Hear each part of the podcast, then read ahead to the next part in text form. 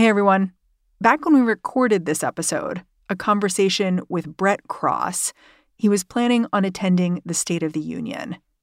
A little while back, we learned that he wouldn't be able to go. We're not sure why, but we wanted to let you know that you're hearing the original version of this conversation. All right, here it is.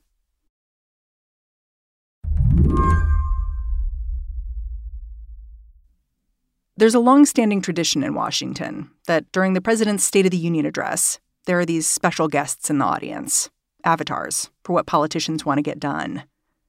Tonight, President Biden is said to have invited the family of Tyree Nichols, who was killed at the hands of the Memphis police. A former Afghan ambassador is going to be in the audience too. Each congressperson, they've got their own guest lists. That's how Brett Cross will be there.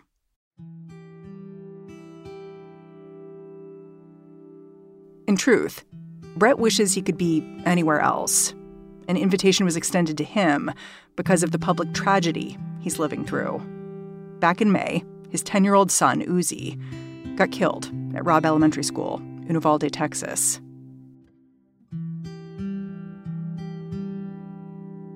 So you're going to Washington for the State of the Union. How do you want to use that time that you're there? It seems like an enormous, awful privilege. I want to talk about my son and and enlighten people on him and the devastation that the inactions of other people have caused the families such as myself.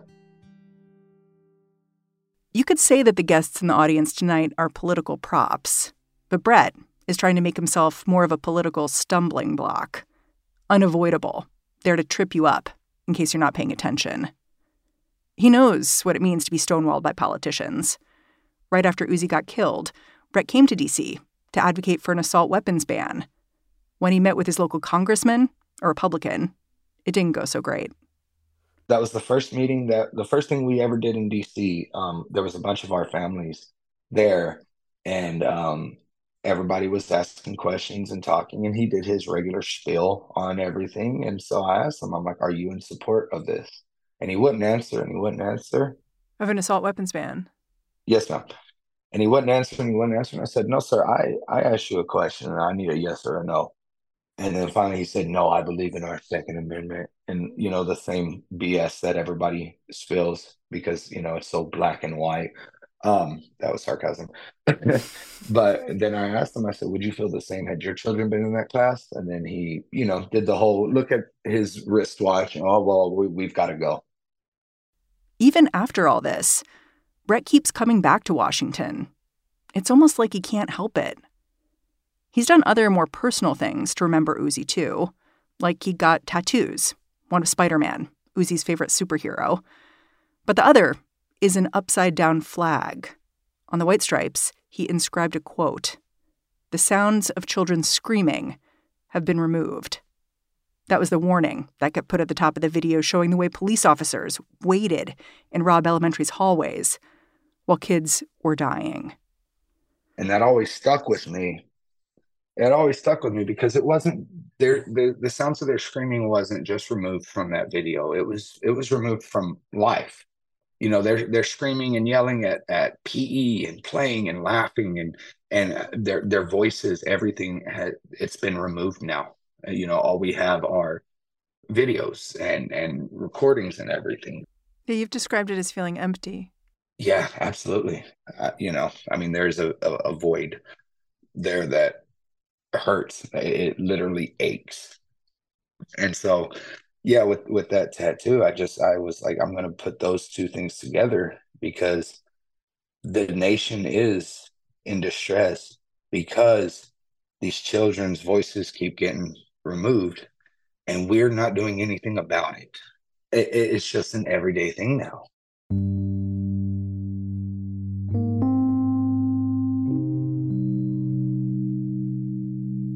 Yeah. I was thinking about that too because I feel like after losing a loved one the way you did, some people might get a tattoo of the kid's face, like something sweet to remember them by. And you did that too. But this tattoo seemed like the opposite of that. Like it seemed like you wanted to stay angry almost. Yeah, almost. Yeah. Um it's almost a remembrance to, to keep fighting even when I'm down because you know there are there are days there are days that you can't get out of bed but at the same time I feel like I'm doing an injustice to Uzi and other children if I'm not fighting. Today on the show, a conversation between me and Brett about what it's like to be forced to the center of the fight for gun safety in this country. I'm Mary Harris. You're listening to What Next? Stick around.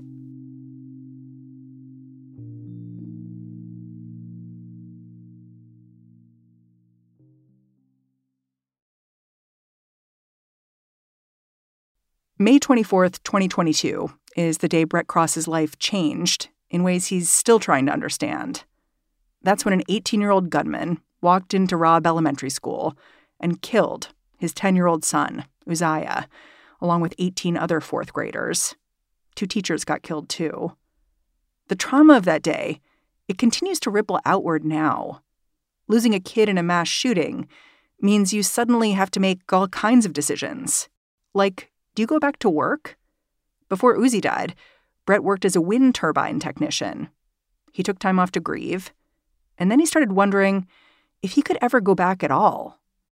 I recently got let go. Um, so I did. I so my boss was absolutely amazing, um, and he tried and tried to help me as much as he could and everything. But you know, corporate and everything, I took off FMLA and everything because that is a very uh, dangerous job. You're working around 35,000 volts of electricity, you know, um, so, and 300 feet in the air. I mean, it's a very hazardous job. And I wasn't able to uh, get back to that. And they sent me a letter saying, oh, well, you know, you, uh, if you don't show up January 2nd, then you're fired. And I showed up and I, was able to do it for about a week. Um, my boss helped me, kept me in the office and everything, but the office is where I got the phone call that day. That that there was a shooting at the school. Yes, ma'am. And then, you know, I'm I'm opening my work phone for the first time in seven months, eight months. And um, the first thing that pops up was the messages to my wife um, when we're trying to find Uzi. Messages from her saying, Where are you? no uh, of us trying to find Uzi, you know, messaging back and forth because we were informed that that kids ran to the funeral home, they ran to the the neighborhood and the hospital. So we're texting back and forth. Have you found him? Is he at the hospital? Is he at, you know, his friend's house? You know, all of those messages, and it just, man, that'll that'll make you spiral hard because it takes you right back to that day. I read that you built a memorial at home with some of Uzi's favorite things, like the water bottle that the school gave you back with his name on it. Yes, ma'am. Do you still have it? Yes, ma'am. Do you still add to it? Um, so that is pretty much just the stuff of his. Um, that's pretty much done. Um, I have we we there's a case where his urn is in um, that we add when certain things come in um, or we see something that reminds us and we have a little memorial out in the front as well with a bench and we've gotten tons of paintings and and prayer rocks and tear bottles and bibles and quilts and stuffed animals and and everything like that. I hadn't thought about that. How the stuff might keep coming. And I know it's all well intentioned, but it also I don't know if it feels heavy when you get it. it. Kind of. I mean, it was especially rough in the beginning, but we we still get stuff occasionally and um I mean, it got so we got so overwhelmed with um, stuffed animals and everything. like I'm talking about 40, 50, 60 stuffed animals um, that people just kept sending and everything that um, it got to the point where we couldn't have them. Like it was filling up the house. So we um, donated them actually to a woman and children's shelter. Was there a moment after the shooting where you felt like you had to decide who you were going to be? Maybe it's a choice you're constantly making. Like how how am I going to how will this change me or maybe it's not changing you at all. And like this is just who you are. So I, I don't really feel like there was a change. Um, I, I can tell you the exact date I um, decided I wanted to fight. Um, Uziyah's um, funeral wasn't until June 13th. And the day after his funeral, I was just like, I'm going to fight. And then that's when they were doing that house committee. I showed up every day to those house committees. They wouldn't let me in. They wouldn't, but I, I was, I I didn't know what to do. I didn't know how to start fighting, but I knew that I I had to. So I just started showing up. Explain about the House committees. This is this is in the Texas State Legislature. Yes, ma'am. Yeah, they did a uh, investigation into it, and they did a, I think it was a seventy-seven page booklet about what they found. But then they started coming down here to interview officers and teachers and and everything like that. But I was there every day um, just to even hear anything. And then I started that same weekend um, protesting. There was a lot for Brett Cross to protest over. A state investigation found that while nearly 400 officers responded to the shooting, it was unclear who was in charge of them all. There were school safety officers, Border Patrol agents, city police, sheriff's deputies. There were nearly 100 officers there from Texas's Department of Public Safety, or DPS. And yet, the shooter was able to tuck himself inside fourth grade classrooms and murder people, one by one. What I realized early on was that everybody was passing the buck. Like, nobody wanted to take responsibility for their part.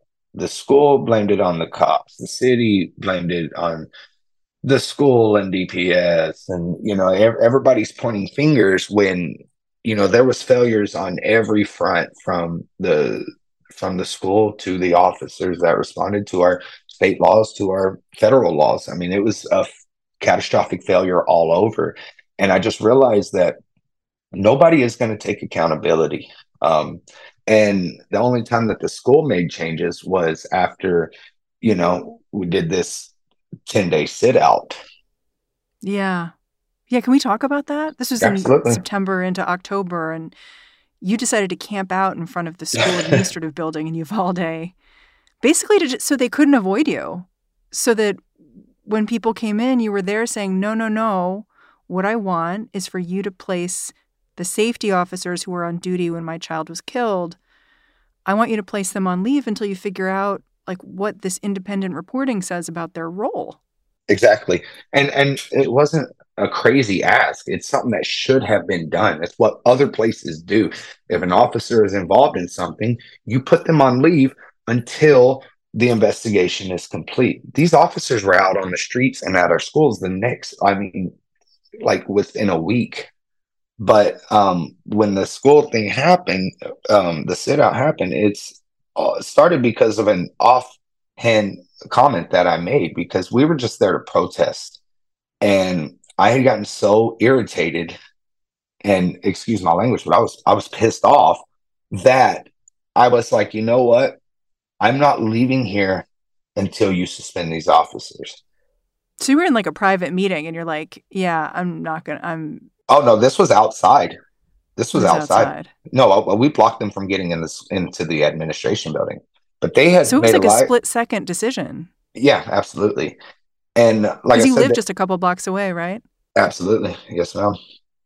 And huh. so with with that, um, they'd already made a liar out of me. I I told my kids that I would always be there to protect them, that nothing bad would happen to them, and that school made a liar out of me. Um, so I wasn't going to let them do it again. So yeah, for the next 10 days, I didn't go home. I stayed out there the whole full 10 days, camped out. And you blocked some people from getting in too, right? I blocked everybody from getting in um, to the point where uh, DPS was about to tow my car.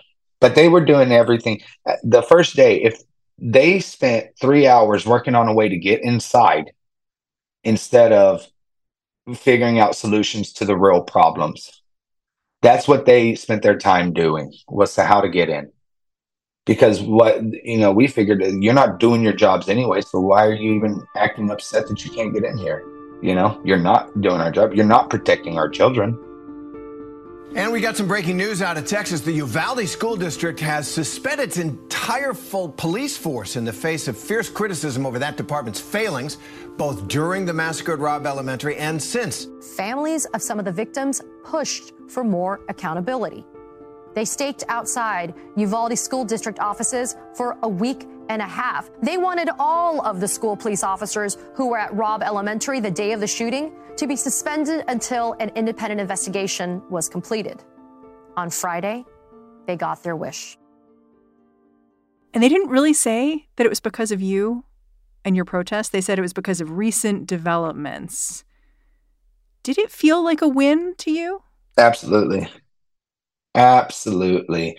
Um, and I, I, wouldn't say that it was all because of me and and the the, the sit out either. Um, Shimon from CNN um, has been one of the inve- uh, investigative reporters that has, I mean, really dug his feet in and not let this go. You know, and he had found that they had just hired a DPS officer who was there at Robb that day that was caught on camera saying, if it would have been my children in there, I'd be in there. Hmm. So I, I think it. I think it's a mixture of both. I think it was the, you know, the heat from both sides. Yeah. Would you have even considered yourself political before this year? No, absolutely not. And I, I honestly, I still don't consider myself political. Um, unfortunately, it's the politicians that have made these political issues. They shouldn't be huh. issues. It is not right for children to not be able to go to school and come back home. That's that that shouldn't be political. That is, that is basic humanity.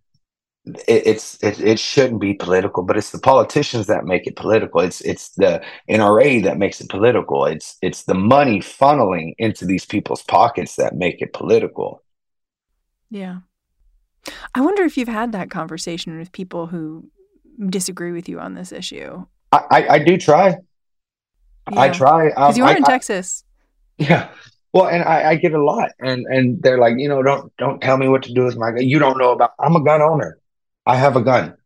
Um, I have it for my protection at my house.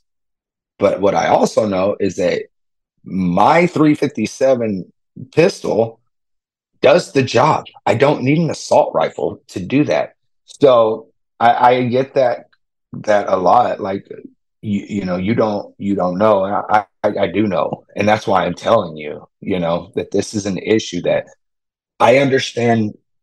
Guns for hunting. I know people hunt and everything, but what I have a problem with is the the rhetoric that oh well it's it's because they're fun. Yeah, that shooter thought it was fun too.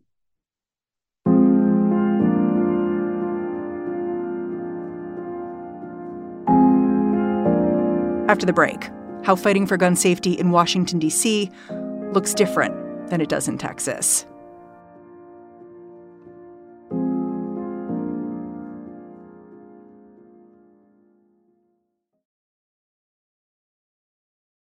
Brett Cross says, in some ways, showing up in Washington the way he'll do tonight, it's easier than the work he's doing back home in Texas.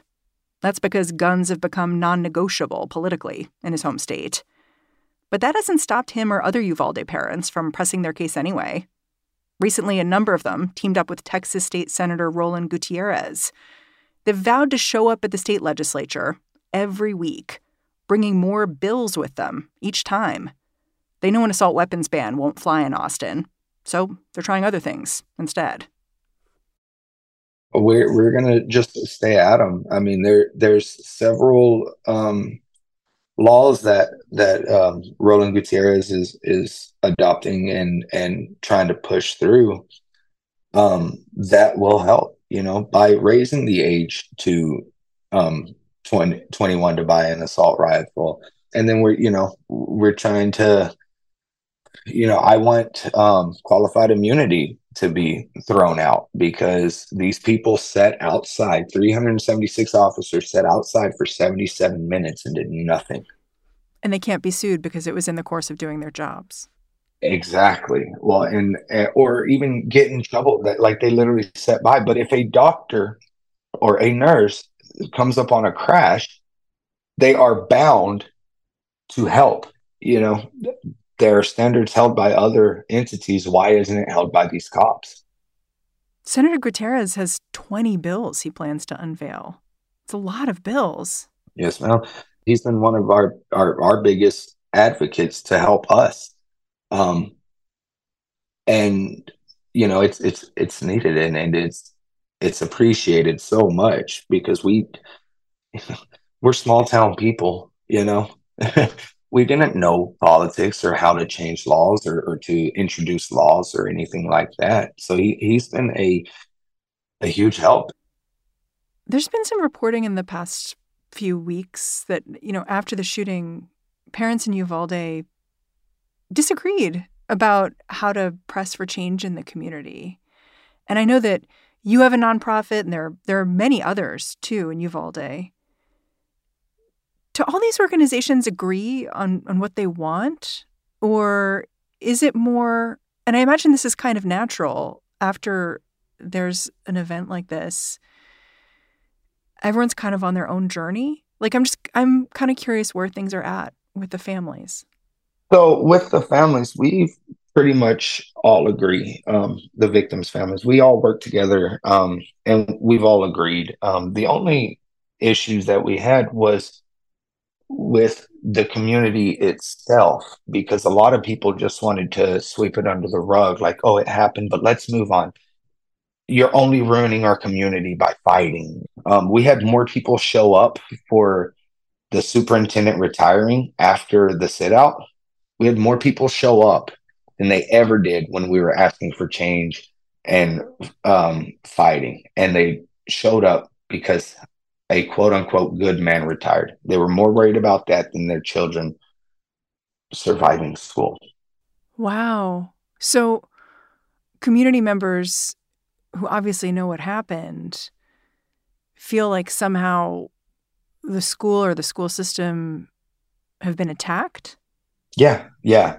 Well, and we we get it with the with the police too. Like oh, you just want to run off all police or you're anti-police or I, I'm not anti-police. My my stepfather is a chief of police, retired. He was a chief of police, not anti-cop, but I'm anti-cops not doing their damn job.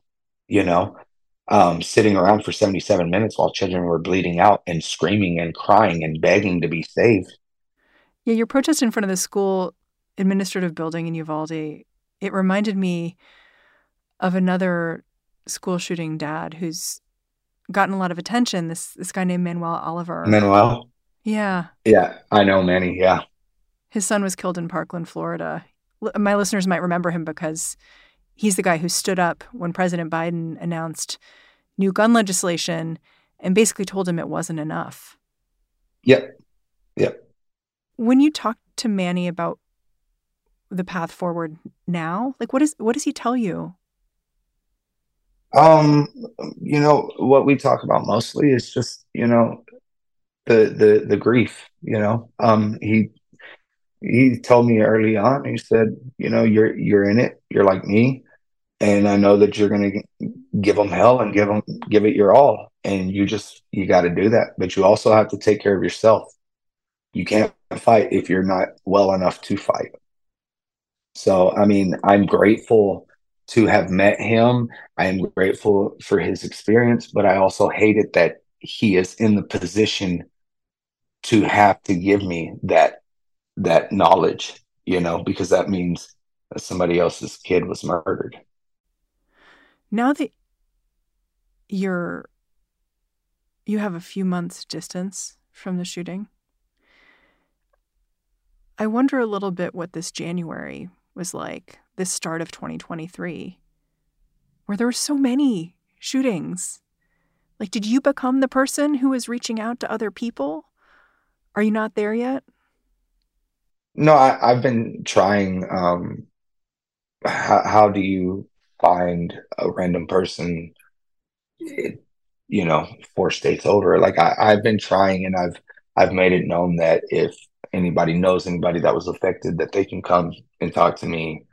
Just how I um, had Manuel and Fred Guttenberg, um, who lost his daughter in Parkland as well.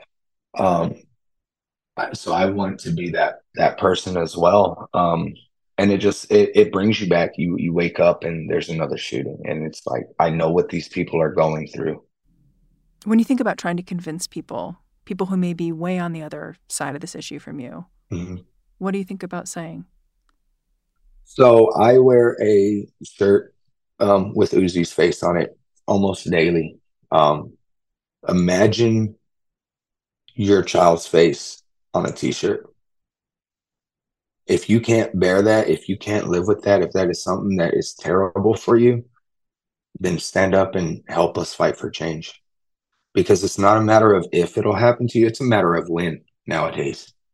Because I I am full of regret for not ever standing up and fighting after any of these other school shootings. I've called parents of victims, I've called survivors, and I have apologized to them. I'm I'm sorry that when your shooting happened that I was like, man, that that sucks, but I got to get back to work. And I I didn't fight. So you know, which side do you want to be on? Do you want to be on do you want to say that you have done everything that you can in case your child is murdered or do you want to be full of regret like I am thinking I didn't do anything to help change that before it happened? because I was one of the ones that thought it couldn't happen to me.